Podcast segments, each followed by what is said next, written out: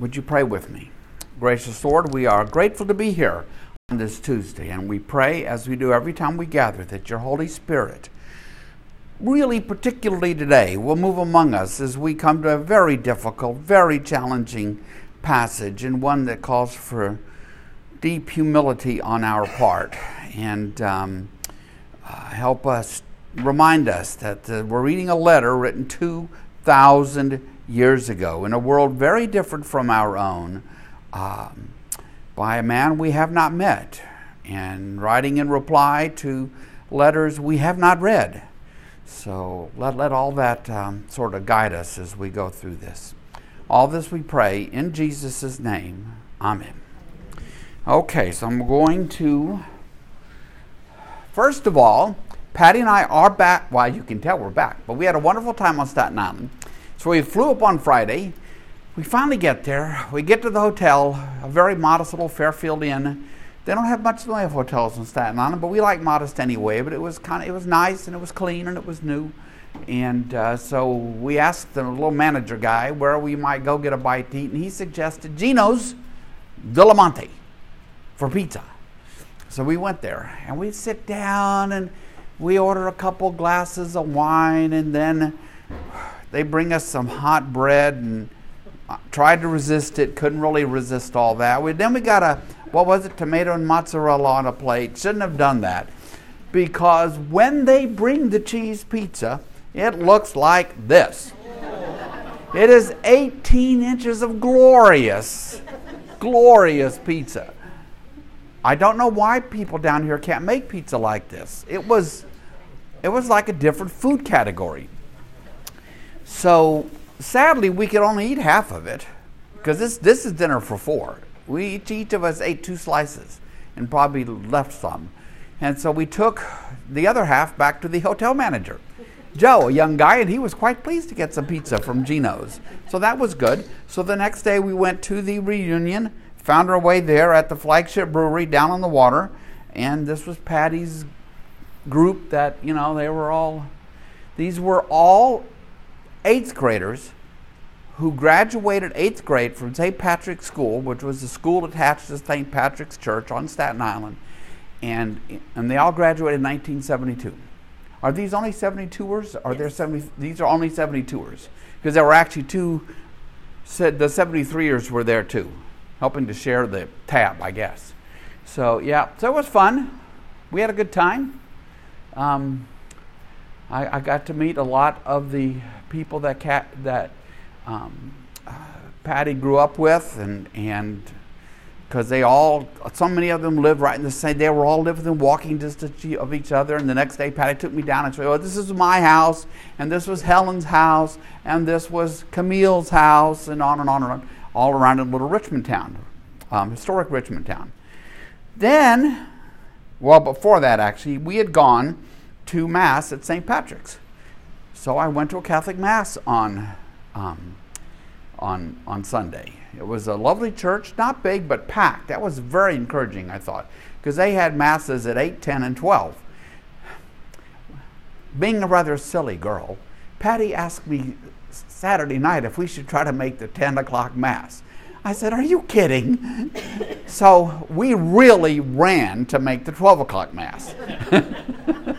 so we got there and we had mass and I think when I, in my class on Sunday when we're talking about the Reformation, I'm going to share a few thoughts I had because I, I did the Catholic math on, uh, mass on Sunday and the next day was the Thanksgiving service for Queen Elizabeth, right?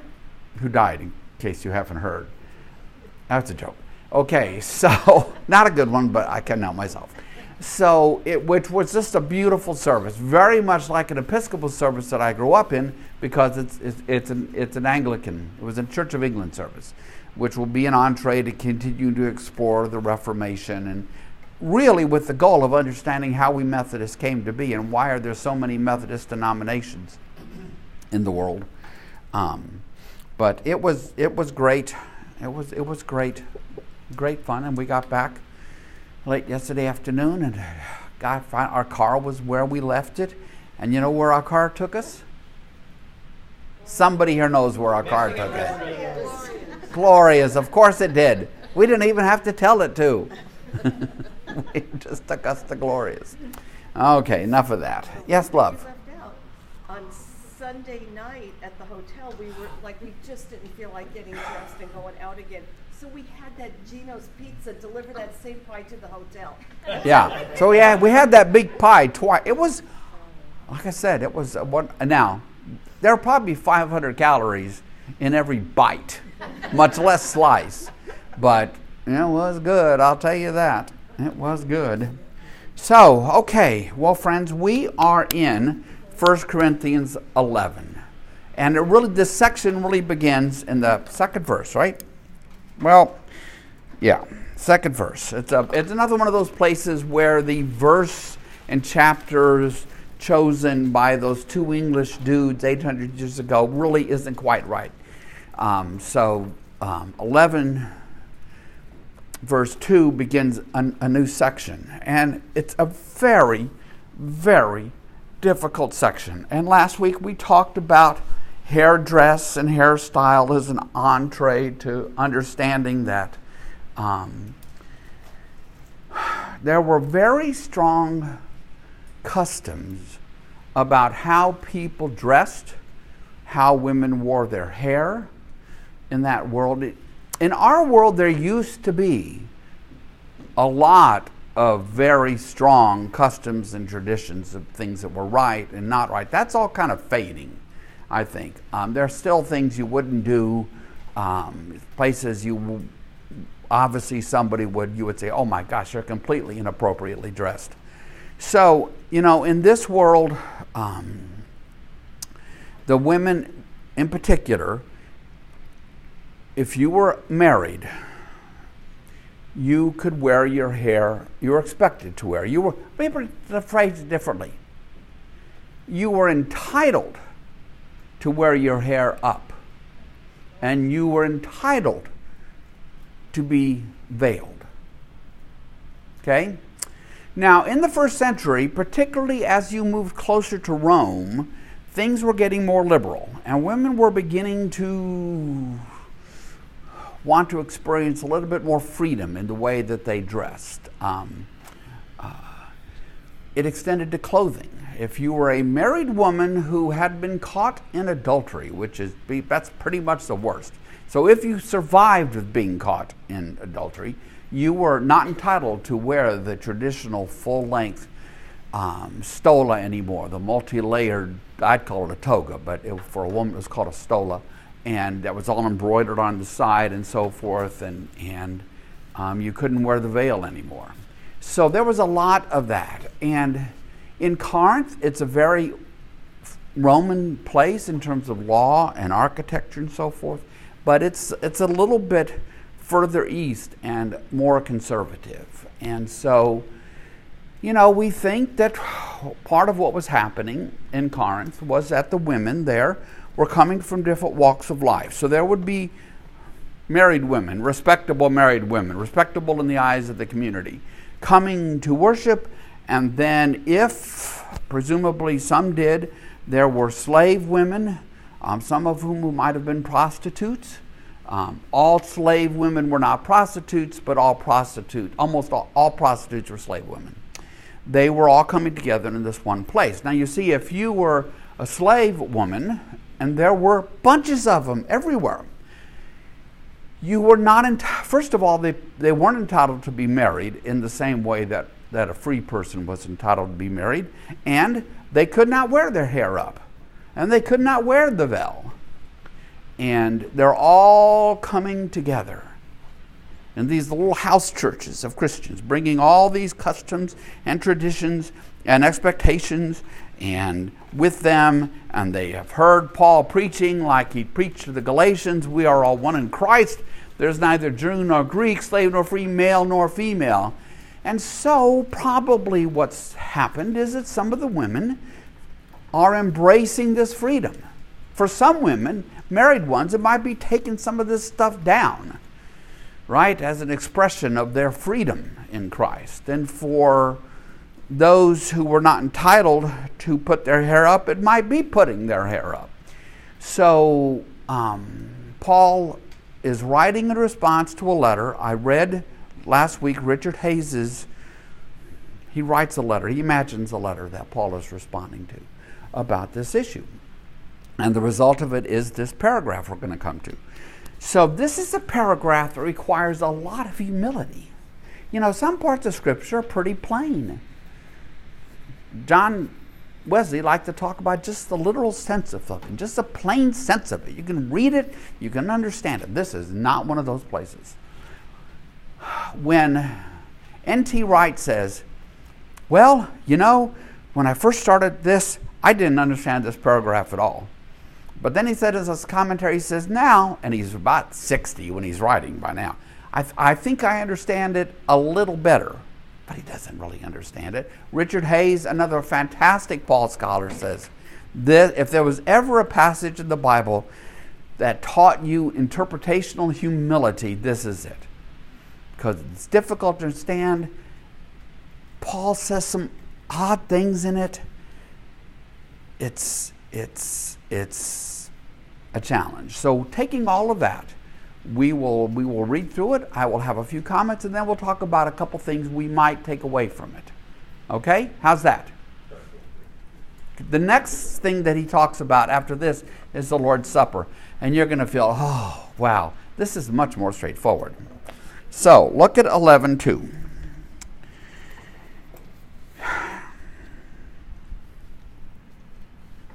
I'm just going to check, make sure everything's cooking. Oh, everything is cooking. All right.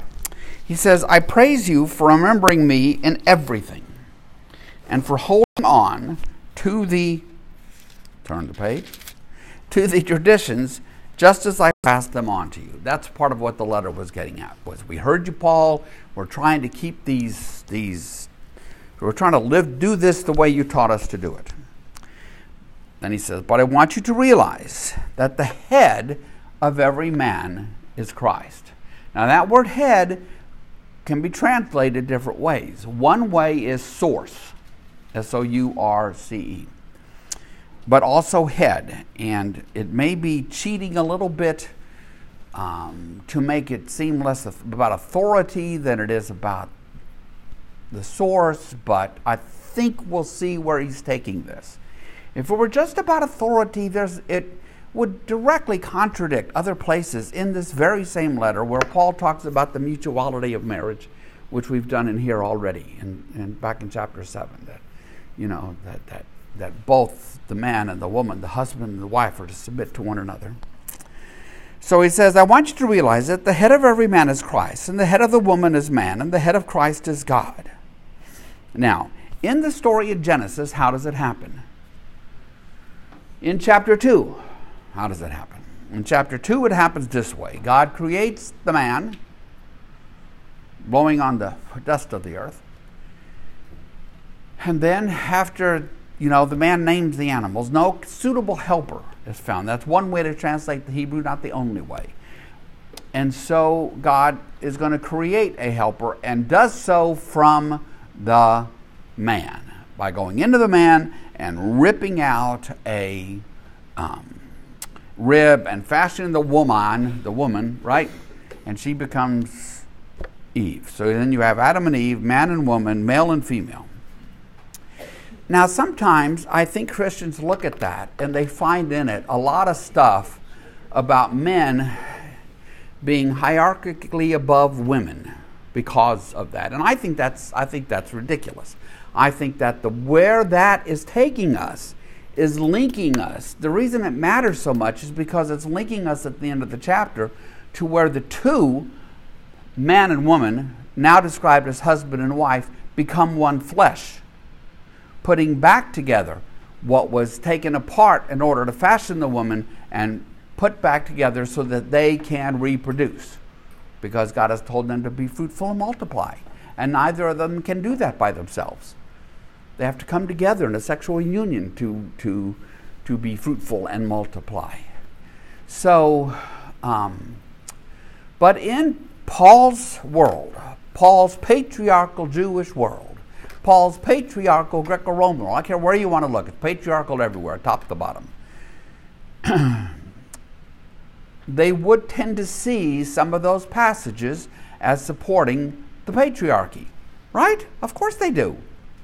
Course they do. But that it doesn't mean that that is how we need to read them. So, verse 4 Every man who prays or prophesies with his head covered dishonors his head. And most men still, I think, if it, like I wear in the wintertime a little cap, keep my bald head warm, you know. But if I come into the church, that, that cap is coming off, right? I, I, I take it off pretty easily when I step, even indoors, much less into a, in, into a worship service. In a worship service, no question, the hat comes off. So, there's an example from our world. But every woman who prays or prophesies with her hair uncovered dishonors her head. It is the same as having her head shaved.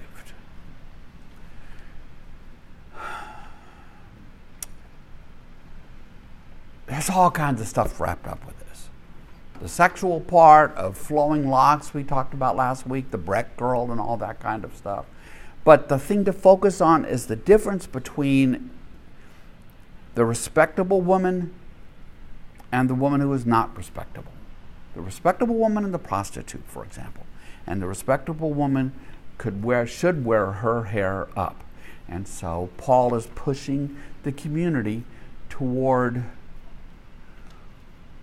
respectability. Now why would that be? Remember there are there are there's like a little two by two matrix that some of us used to use in business a lot. Everything, everything in the world could be understood in terms of a two by two matrix. Right, Lauren? Yes, yes, everything. So Paul wants us to do, we should do whatever builds up the church and whatever is a good witness to Christ. And we should not do what tears down the, the church or what is a poor witness to Christ. So, like he says about tongue speaking that we'll get to in this letter, look, it's fine, it's great, but don't have any more than two or three of you do it, or the world out there is going to think you're mad and you're not going to get the gospel even heard. Right? So, so sure. So Paul doesn't want to be scandalous. Plus, he knows that, to go on a couple of slides, it's easy, it happens now, it's easy for Christians to sometimes think that they're only living in the age to come. There are people who refuse medical treatment because they're convinced they only live in the age to come and their wounds have been healed and all this stuff is we we st- we live when the age to come coexists with the present this the present age and that coexistence is is inescapable so so these new Christians have to hear Paul saying yes we are all free in Christ. There's neither Jew nor Greek, slave nor free male nor female. But to say that God, that that is manifest in every part of life would be what's called an overrealized eschatology. It is to make it is to imagine that everything is here. But there's a whole bunch of not yet stuff. Okay? Where it isn't manifest yet. So, verse 6 For if a woman does not cover her head, she might as well have her hair cut off. But if it is a disgrace for a woman to have her hair cut off or have her head shaved, then she should cover her head. Okay, Paul. Okay. Not clear. This is one of the ways where I think Richard Hays says, you know, there are places in Paul where I, I would send it back to him and tell him to rewrite it as an English teacher, uh, Greek teacher. So, verse 7 A man ought not to cover his head, since he is the image and glory of God. But woman is the glory of man. For man did not come from woman, but woman from man. Neither was man created for woman, but woman for man. And you're going, okay. This is this is the patriarchy coming through because turn to Genesis chapter 1 with me.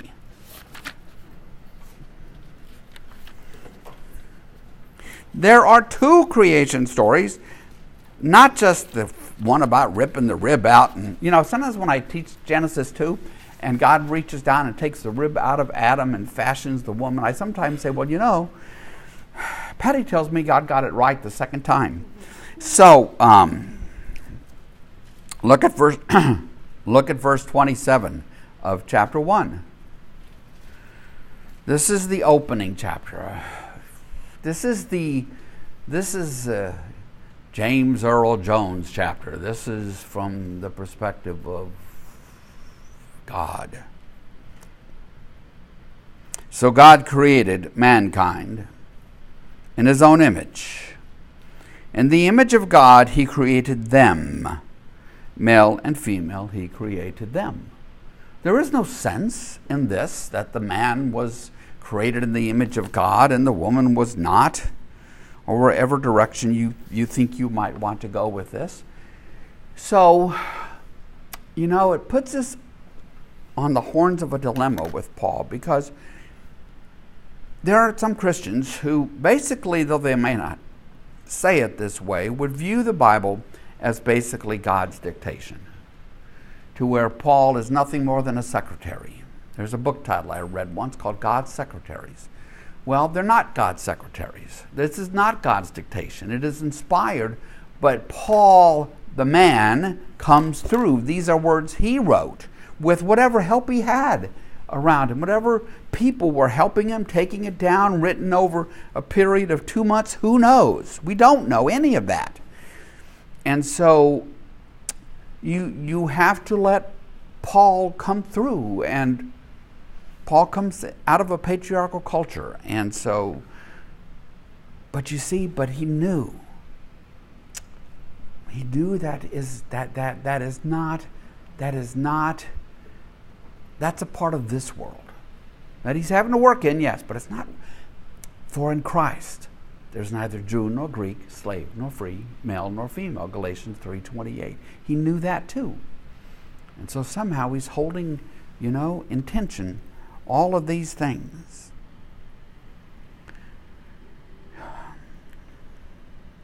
So after making a case in 7, 8, and 9 um, about I, I kind of think um, the woman being in some way subordinate to man, he says, It is for this reason that a woman ought to have authority over her own head because of the angels.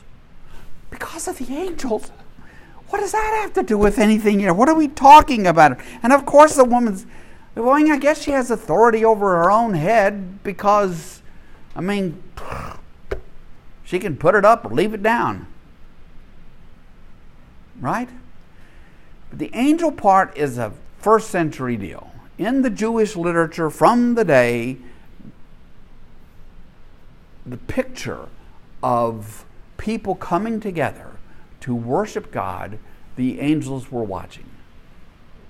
So this is sort of saying, well, you know, the angels are with us and you need to do this right because the angels are there. Don't forget the angels. We're not just on this on our own. Nevertheless, verse 11, in the Lord, woman is not independent of man, nor is man independent of woman. They are created male and female. but they are they are complementary with the E. They're complementary. They must come to they're to be fruitful and multiply, and they can't do that unless they come together. They can't remain independent and free each other, free of each other, and be fruitful and multiply. Okay? Nevertheless, in the Lord, woman is not independent of man, nor is man independent of woman. And we're back to the mutuality thing again, where he's careful to include the second part. The arrow goes both ways.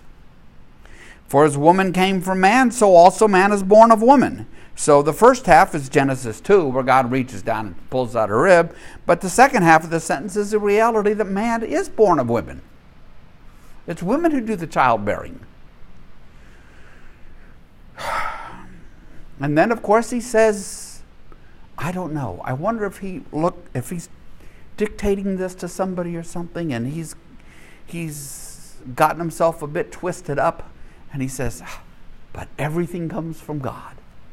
You know? Verse 13 So judge for yourselves.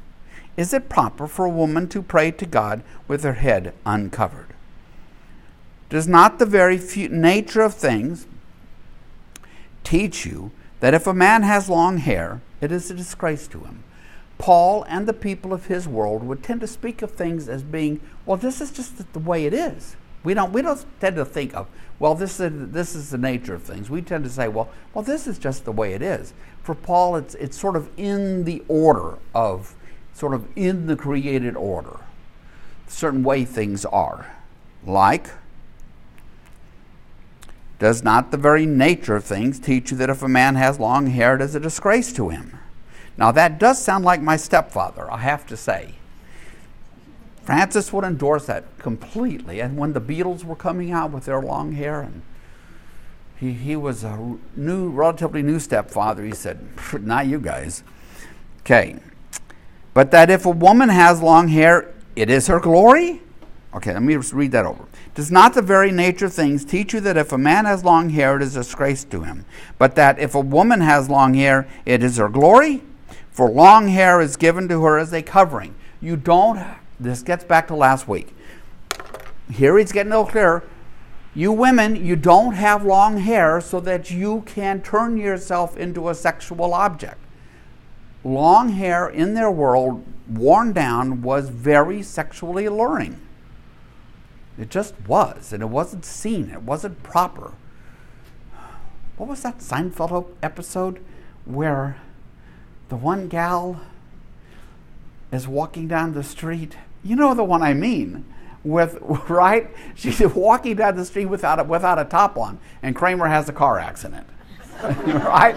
And Kramer's trying to defend himself in court, saying, "But, but look, I, I couldn't help myself. I couldn't help myself." Well, in the first century, Kramer would have wrecked his chariot if she had been walking down the street with the flowing locks of the Breck girl. You could say, well, that's weird. Okay, let's talk about dress. Muslim women cover their heads. The more traditional the Muslim family is, the more the Muslim woman covers her head. Where does that come from? Is that a modern innovation? Is that something they decided in the 19th century, the 18th century, the 7th? It's ancient. It's ancient. When I tell you that a proper Roman woman wore a veil, right? That is directly tied to the hijabs and the burqas and the other styles of, of headwear that Muslim women wear. It comes from the ancient world. This, eh, this idea that a woman, you know, I could, let me put it in a positive sense, where a woman did not want to be seen as a sexual object. She wanted to be taken on, interacted with on different, different terms. Now, because we're sinful, that isn't really how it works out in practice so much. But yes, and so Paul says that, of course, women aren't to be sexual objects. Nobody's to be an object. Nobody's to be an object. I don't want to be an object. I don't want to, you know, to be objectified in any way. I'm a person. You don't want to be objectified in any way. You're people, you're persons, you're, you're whole persons body and soul, heart and mind. So for Paul, he's saying, look, look, no. Even to the women who might be thinking, you know, I've had to follow these stupid traditions and put up with what's the what where's my hair one again? Look at that. Can you imagine how long that takes to do? how often could you could, could you take it down and wash it for goodness sakes? There are probably things crawling out of that. And so, so they're expressing their freedom. They're letting their hair down. Oh, that's a phrase we use, isn't it? Well, say, yeah, yeah. They just had three slaves to do it for them. So, um, no, no. But so Paul is saying, no, no, no, no. This is that's not what we're talking about here. It's not what we're talking about. I understand it, but it's not what we're talking about. Long hair is given to her as a covering. A covering of what? Her head. If anyone wants to be contentious about this, we have no other practice. This is what we're doing. Did Paul come in his pastoral advice and instruction to the churches, was he seeking to start revolutions? No. Two by two. Do what builds up the church, do what is a good witness to others, avoid what tears down the church, avoid what is a poor witness to others. Period, paragraph, that's his focus. Now, revolution would come from it, sometimes centuries after the fact. I'm thinking of William Wilberforce and the end of uh, slavery in the British Empire and then in the Americas. But um,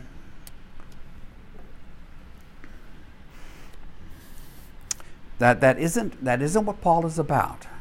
And so he isn't there to upset all the social conventions of the day.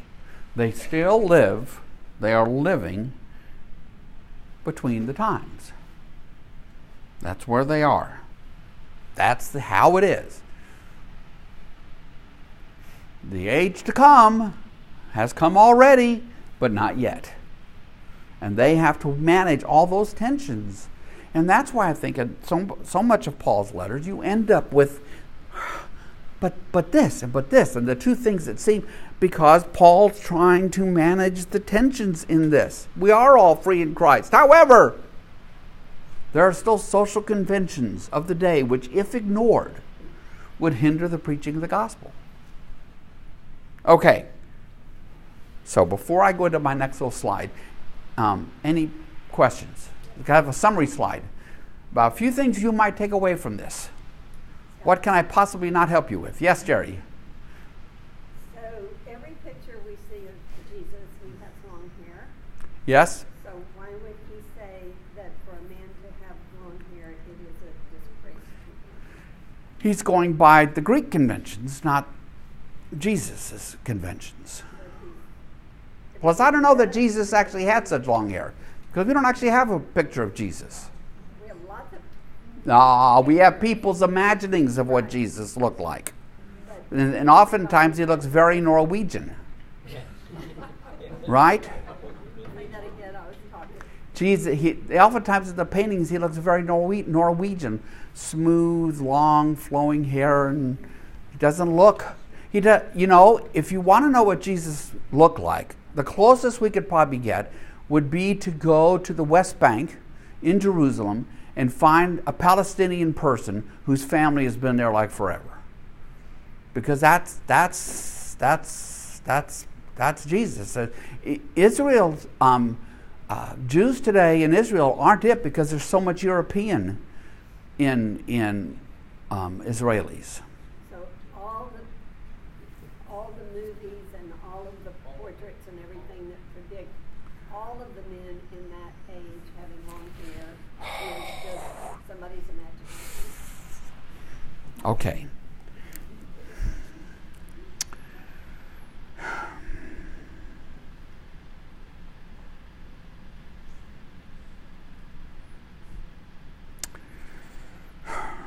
Okay, I promise, Jerry, that I will do some more work on verse 14. Okay. I probably should have realized I needed to do more, or I think we're going to find the key is that Paul is not working in the Jewish world. He's working in the Greco Roman world. And if you look at all the statues of the Caesars, none of them have long hair. All their hair is cropped in some form and fashion, then they wear the little gold thing. If you look at these things, whoop, not those things, right? The hair is all up, up, up. I could do the same thing with, with statues from the Greek world, and the men's hair is all cropped. So, uh, but I'll do some work on verse 14 and I'll try to bring you back an answer. How about that? Anything else I can't help with? I told you this section is wow, but what? But what? Scott. Yes. So you went with me to my church, and um, when I grew up there, and I went to that church till I was 18, we had um, a little veil that you had to wear going in. It was like a you could buy them in like a little plastic case, kind of the same case you'd keep your rosary in. Yes. Like that with a little yes. on it, with two bobby pins yes. your veil, so that you were like. Now you did veil. Yeah, you put this on your head. You put this on your head. Yeah. Then it got smaller as the years went on. That you could get just a little. It became a doily. The size of a doily. Yeah. But I can remember many a time, and this wasn't just me, this was everybody. You'd get to church, oh my gosh, you had no veil. You'd be asking women who were going in the church, do you have a tissue? I'm sorry, do you have a tissue? Many a times I went in with a tissue on my head, which seems so much worse than not having anything. But you look around the church, you know, from up in the Yeah, balcony, yeah. you see all these tissues on the ladies' That's the Epis- forgot their veil. That's the Episcopal church I grew up in in America, in different Episcopal churches. When I was a kid, there was a little box of doilies for women to put on to put on their head, and they all did. And this is where it all comes from. Oh, see, didn't cover your head. We didn't provide free doilies. To- Well, we had to round up a tissue. I've been to Staten Island, and I'm not surprised. But yeah, oh, oh. yeah. At this time, were uh, Hebrew men wearing the yarmulkes?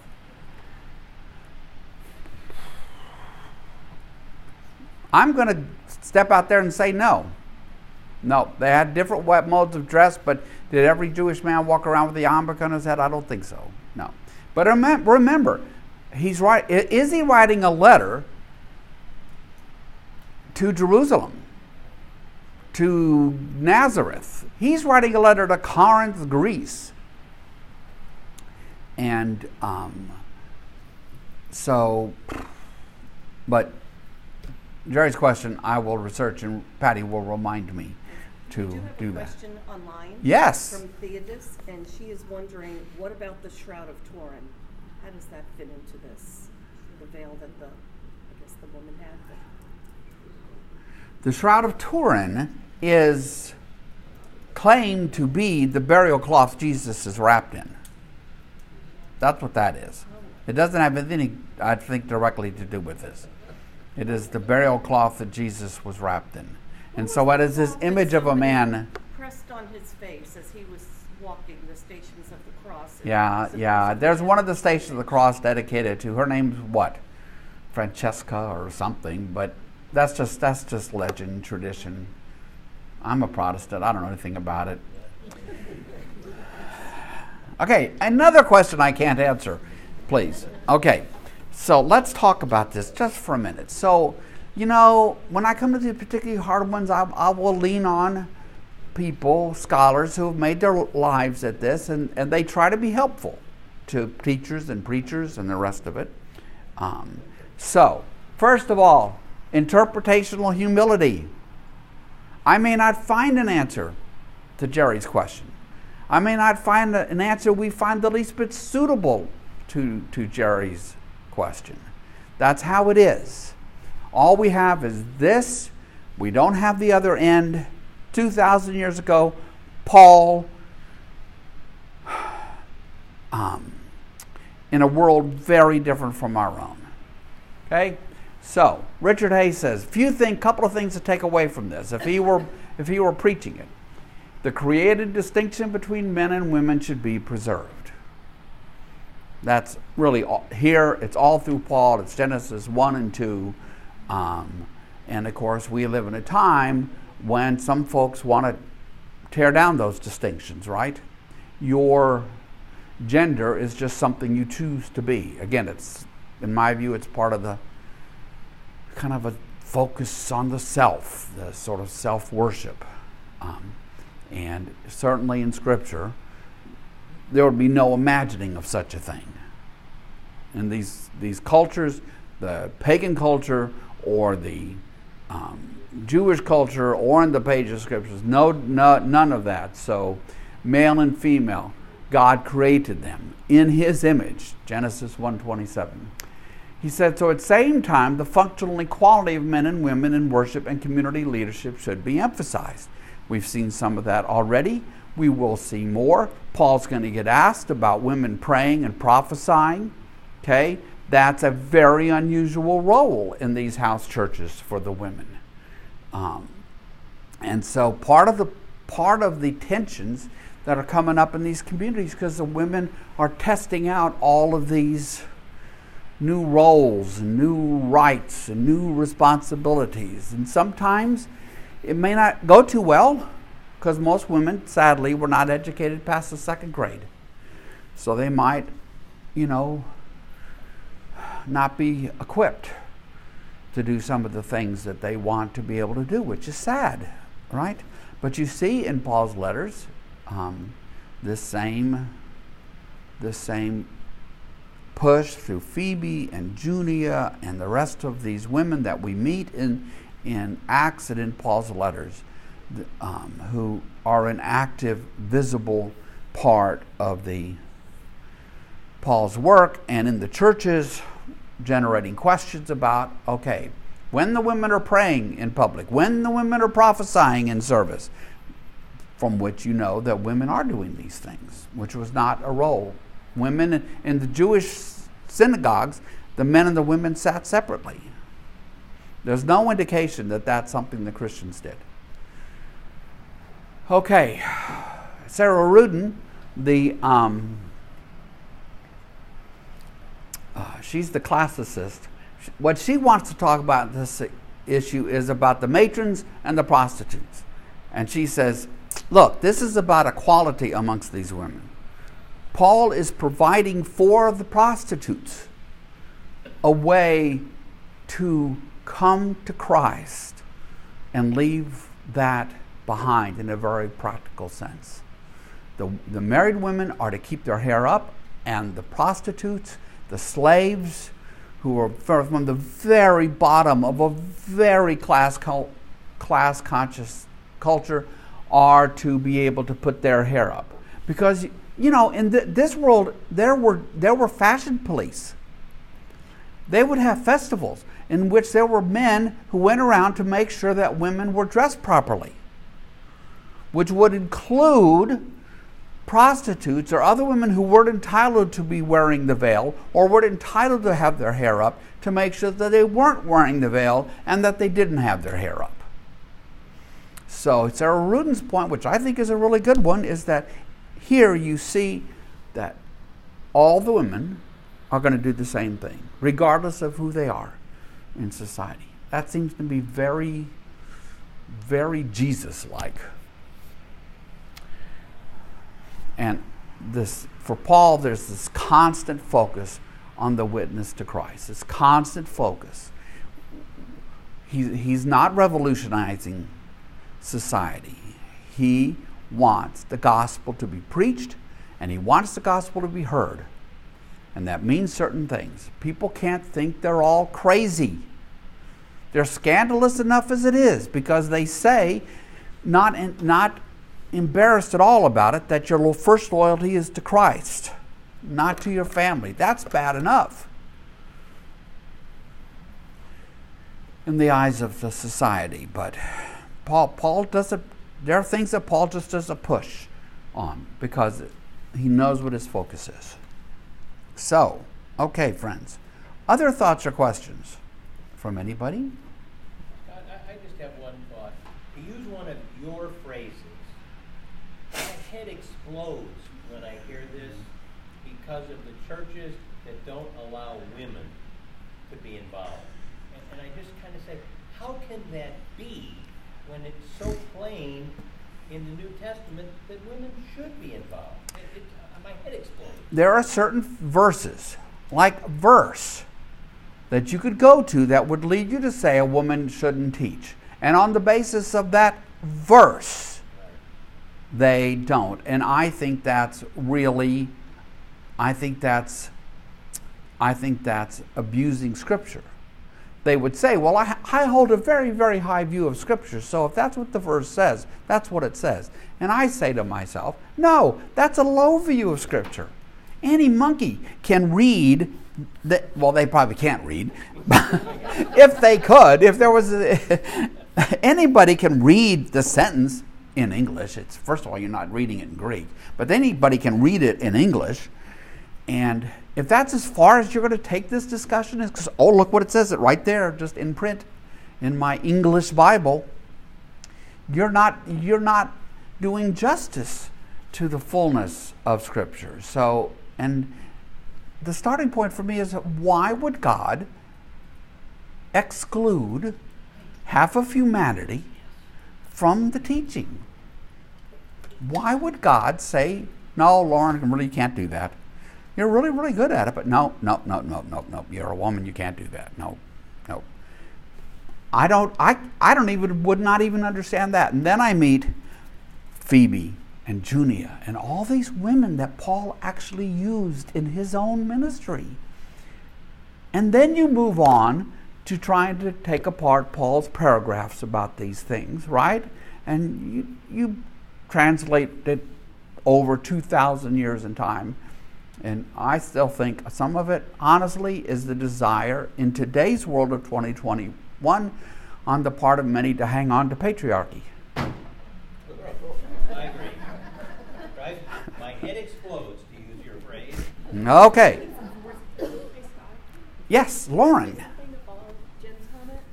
Um, this, so in seminary, to answer Jen's question, I remember when I had to write a paper for Abraham Smith defending basically women being involved in I do remember that now. and equipped and all the rest of it. And this was basically the main passage I worked from. Okay. All of chapter 11. Wow. Because, as Sarah Ruden puts it later in that book, it's like Paul is writing about the mechanisms in which growing the discipleship and growing an early church in a very unlikely place like Corinth would work. And so these are all so context heavy. Like what you just said is exactly the back end of that book by Sarah Ruden. It's like, it's con that's a good phrase. It's context heavy. Now that doesn't mean there isn't something here for us because that's what Richard Hays and N.T. Wright and uh, Sarah Ruden and others try to help.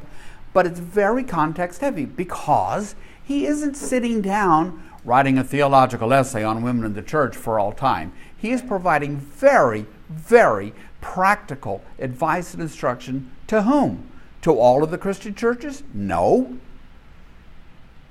He's writing to one church set of church communities in one place called Corinth, Greece. The fact that they copied the letter and sent it on to others does not make it a letter written to be, it's just for everyone. It's not it. So it's very context heavy. Abraham Smith would say this is like reading someone's email.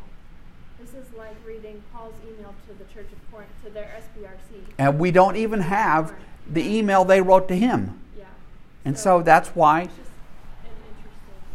an interesting. interpretational humility, or as Richard Hays put, hermeneutical humility, he put it, because they have to use big words, those are academics. Interpretational humility, because that, that's why you can't know, you, you, you, you just can't say, I've been doing this for a long time. It doesn't work. It's not sustainable to simply say, well, the Bible says that I believe it, as if that answers every question. It doesn't answer every question. It just opens up a thousand more questions. Explore the questions. Explore the questions that it raises. That's doing justice to Scripture. That's a high view of Scripture. Okay, well, anything else on the on this, or do I get to move on to something easier? Oh, Thanks for the Scottism. Uh, we, we had a person, John Shelley used to come, he has a whole book of Scottisms, the things that Scott says all the time.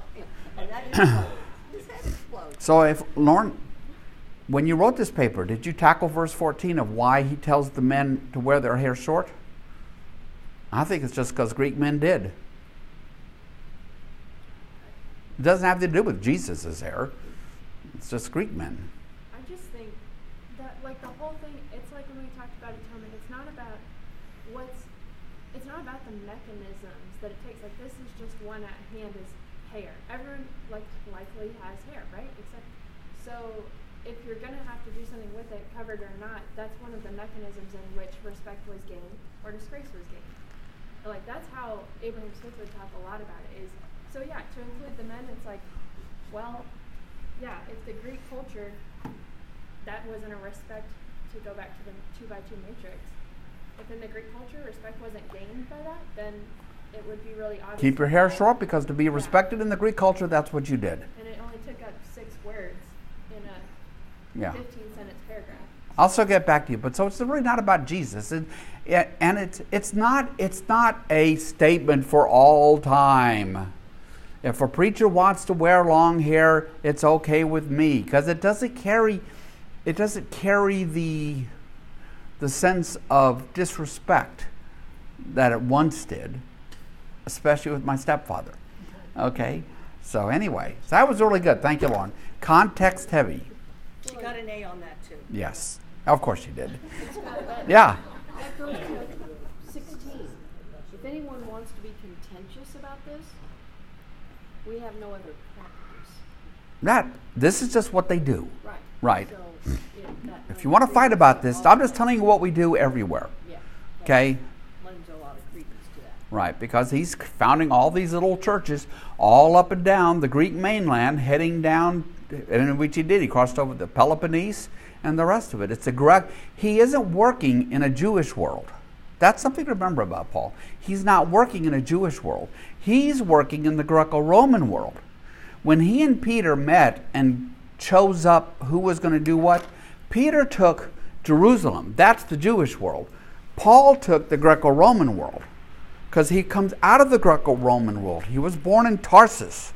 So, just as he was comfortable as a Pharisee in the Jewish world, he was comfortable as a citizen of Rome in the Greco Roman world. That's part of why I think God chose Paul. He was in that way probably kind of unique. Plus, he had his intellect and energy and the rest of it. Okay. Thank you for that, all that. That was very helpful. Thank you, Lauren. Okay. Now we'll go to verse 17. This is Paul again. In the following directives, instruction maybe, I have no praise for you. I have nothing good to say about what we're about to begin talking about, he says.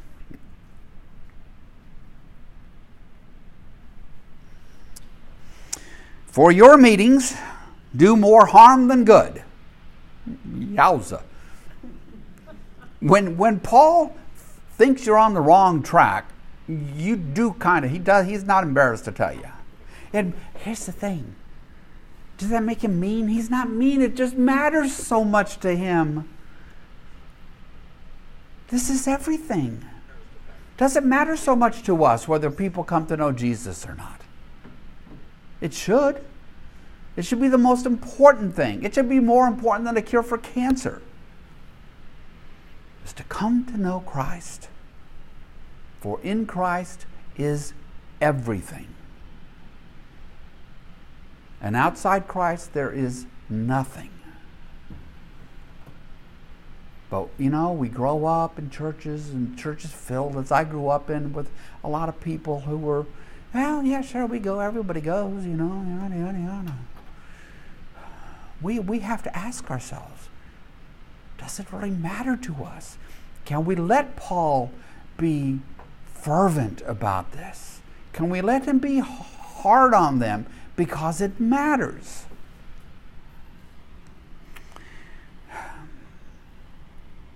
In the first place, he writes, I hear that when you come together as a church, there are divisions among you, and to some extent I believe it.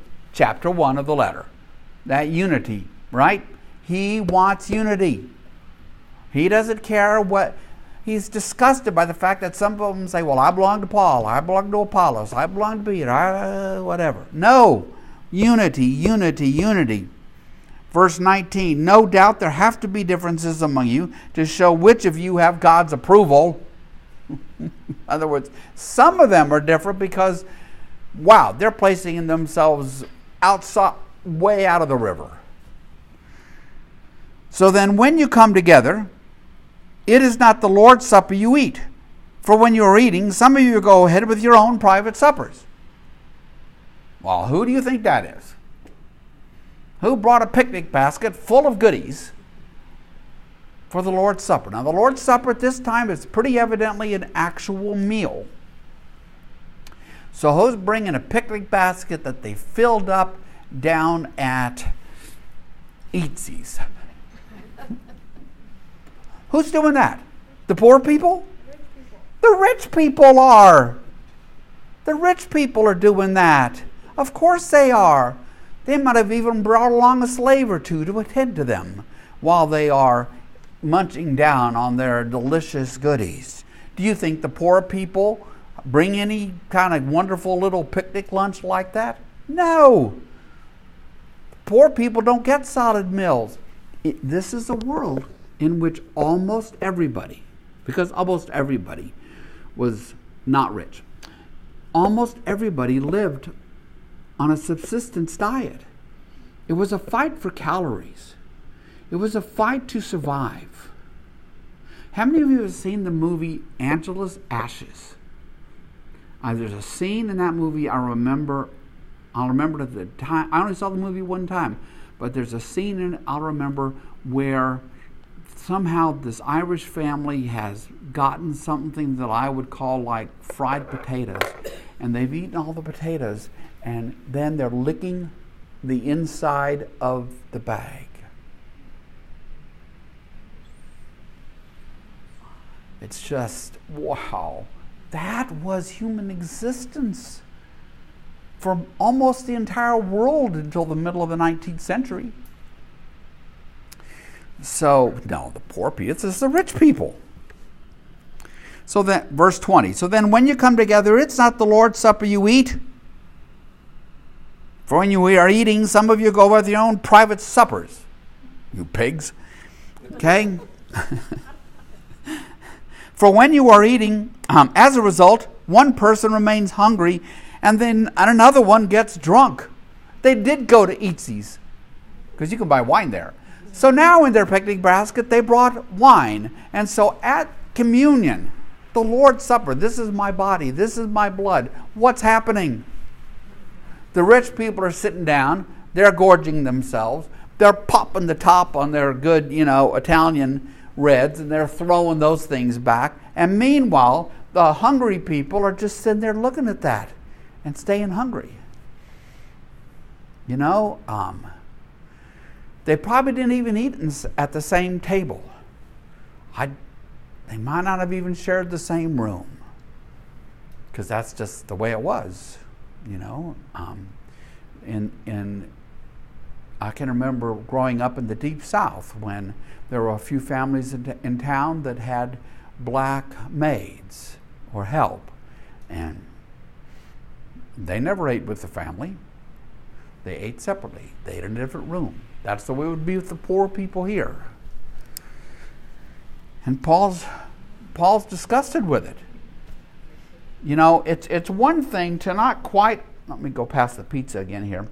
Um, to not quite understand or being a but but but but there are rich people just firmly grounded right here without under any understanding of what's going on what Paul's been talking about. One person remains hungry and another one gets drunk. Don't you have homes to eat and drink in? Or do you despise the church of God by humiliating those who have nothing? Hmm. You don't need much interpretational help with that, do you? Nah, that's easy to get. That's Jesus talking. What shall I say to you? Shall I praise you?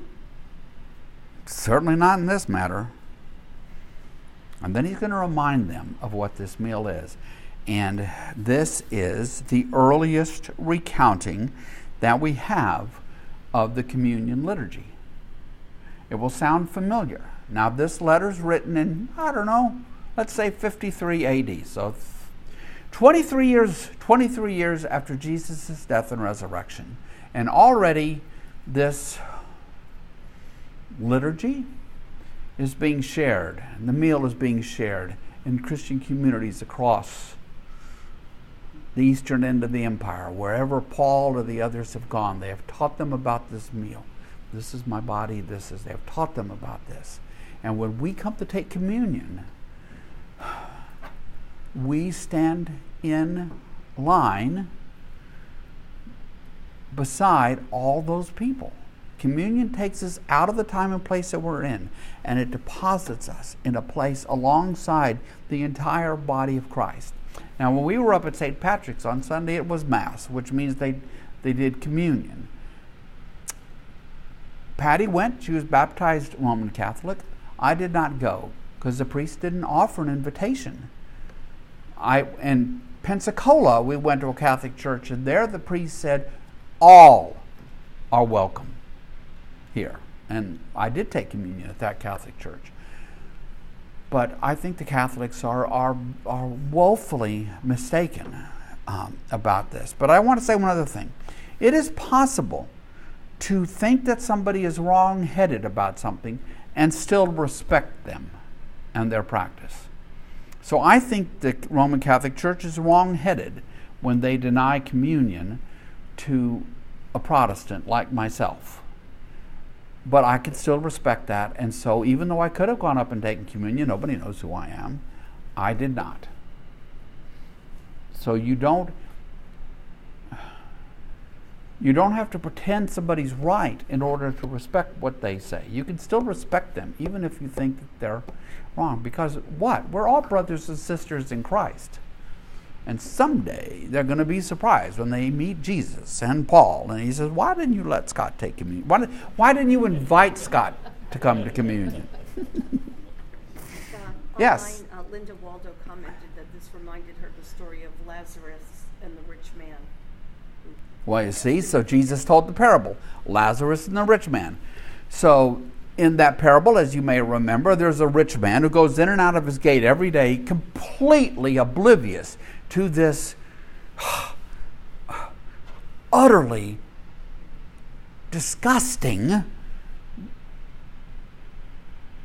sore covered, starved beggar named Lazarus. So awful that the dogs would come up and lick his sores. I mean, the way Jesus told the parable, I mean, it's as bad as bad. And every day the rich man is coming in and out totally oblivious. Is that rich man Jewish? Yes, he is. Does he think that he's going to rest in the arms of Abraham when he gets to the other side? Yes, he does. But when he gets to the other side, who's resting in the arms of Abraham? Himself? No, it's Lazarus. Right? Why did Jesus tell that parable? It's not a parable about the afterlife, it's a parable about don't be blind to the poor. Don't despise the church of God by humiliating those who have nothing. Right? Because in some ways, what's happening in Corinth is worth is worth in simply ignoring a poor person that you don't that you're completely blind to. Here, they're actively doing it. They're actively sitting down, opening their Eatzi's boxes, and having a big old fat lunch, you know, while the hungry are just looking at it. They, they, don't, they never get a meal like that. The Lord's Supper for the poor at this time was perhaps, should have been, probably was many times, the one good meal they got all week. He says, so go back to verse 22. What shall I say to you? Shall I praise you? Certainly not in this matter. Verse 23 For I received from the Lord. That's Paul's shorthand for I'm, I'm not making this up. This isn't me. This, this is coming from Jesus. For I received from the Lord what I also passed on to you. The Lord Jesus, on the night he was betrayed, took bread. And when he had given thanks, he broke it and said, This is my body, which is for you. Do this in remembrance of me. In the same way, after supper, he took the cup, saying, This cup is the new covenant in my blood. Do this whenever you drink it in remembrance of me. Then Paul writes in verse 26 For whenever you eat this bread and drink this cup, you proclaim the Lord's death until he comes. Comes what? Comes again. We will do communion until Jesus returns. You know, I, I read I read a one one quote among many from Queen Elizabeth. She she said she really hoped that Jesus would return in her lifetime. And her reason was that she wanted to take her crown and lay it at Jesus' feet. She was a very devout, serious, on purpose Christian.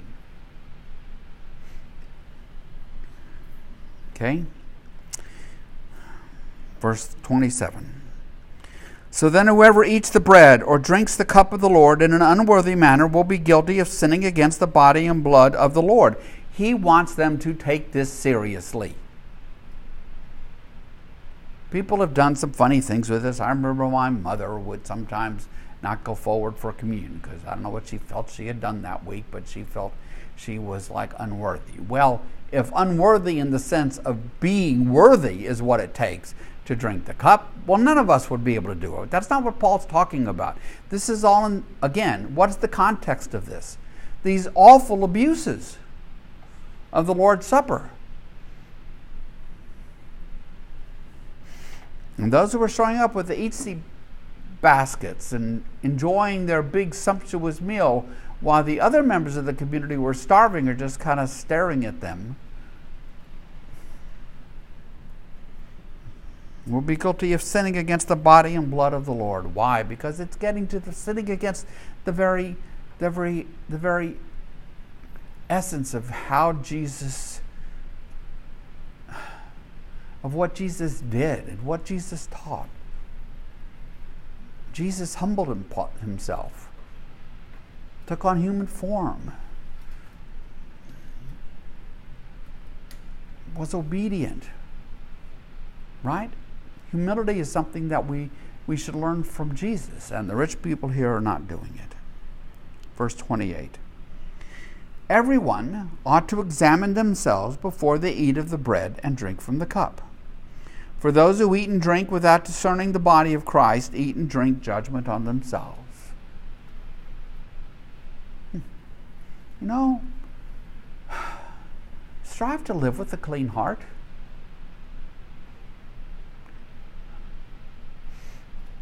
Not just not just on the days we take communion, but but on the rest of the week. Strive to live with a clean heart. Strive to live with clean hands.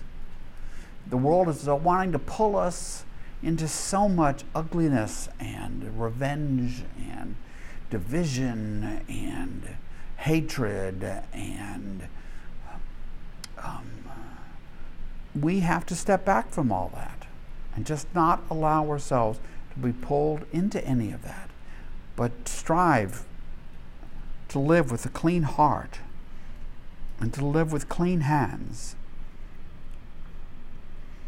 Uh, he says, now this is the this is the surprising part that you know I don't think many people today would know what to do with.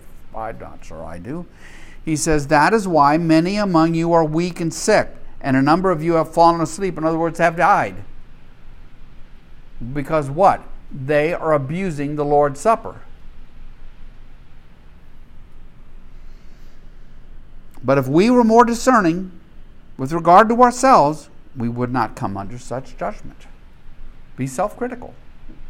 I don't know what to make of the, you know, maybe um, of the, you know, that their illnesses are because they're abusing the supper, but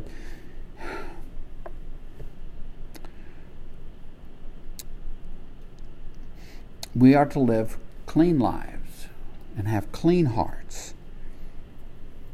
Verse 32 Nevertheless, when we are judged in this way by the Lord, we are being disciplined, so that we will not be finally condemned with the world.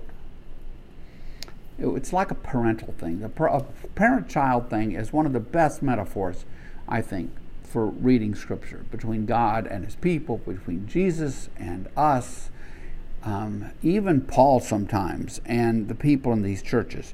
So, sure, we all know that we need to discipline our kids. Right? We don't want to raise our kids with, what did they call it in that legal case? Affluenza? Right? No, we want our kids to grow up disciplined. Um, we, so we, we, we can't be afraid of disciplining our kids if, if they are going to learn right from wrong and grow up to be um, better people. Um, and that is how God is with us. It is how Paul is with us. Look how he starts the paragraph. Look back to verse 17. He lays it on them. Read the first couple paragraphs in Galatians. He lays it on them. Why does he do it? Because he loves them.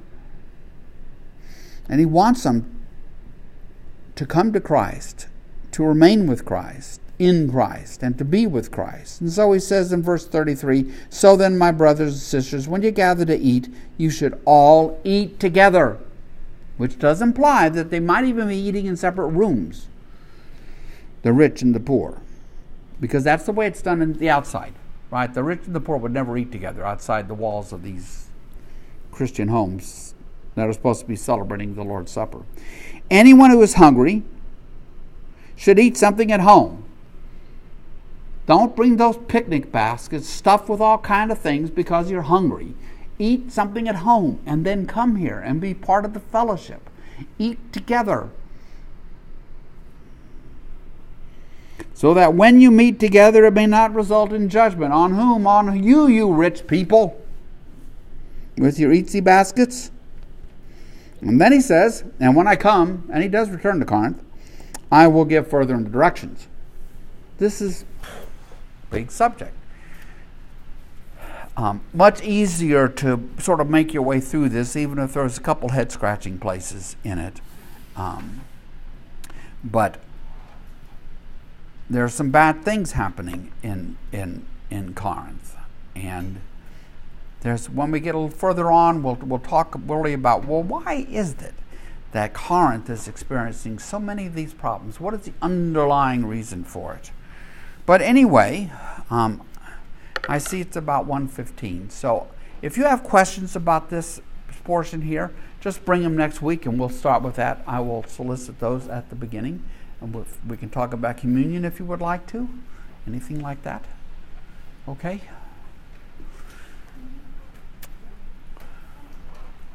Let's pray.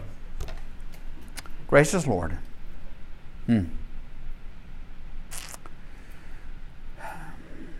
Sometimes uh, Paul's pretty easy to hear. We can bring it forward to our lives and our world and our church uh, pretty easily. Other times, not so at all.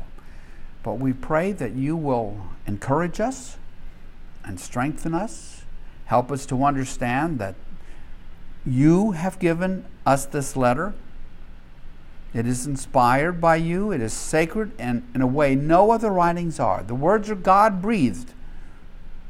They're not dictation, but they are God breathed, in that you, you lifted up Paul. And he wrote letters that have been shared by Christians for almost 2,000 years. Help us to read them, to appreciate them, and to become better readers for in this we will become ever truer disciples of Jesus. And that's our goal. That's what we want. All this we pray in the name of Christ. Amen.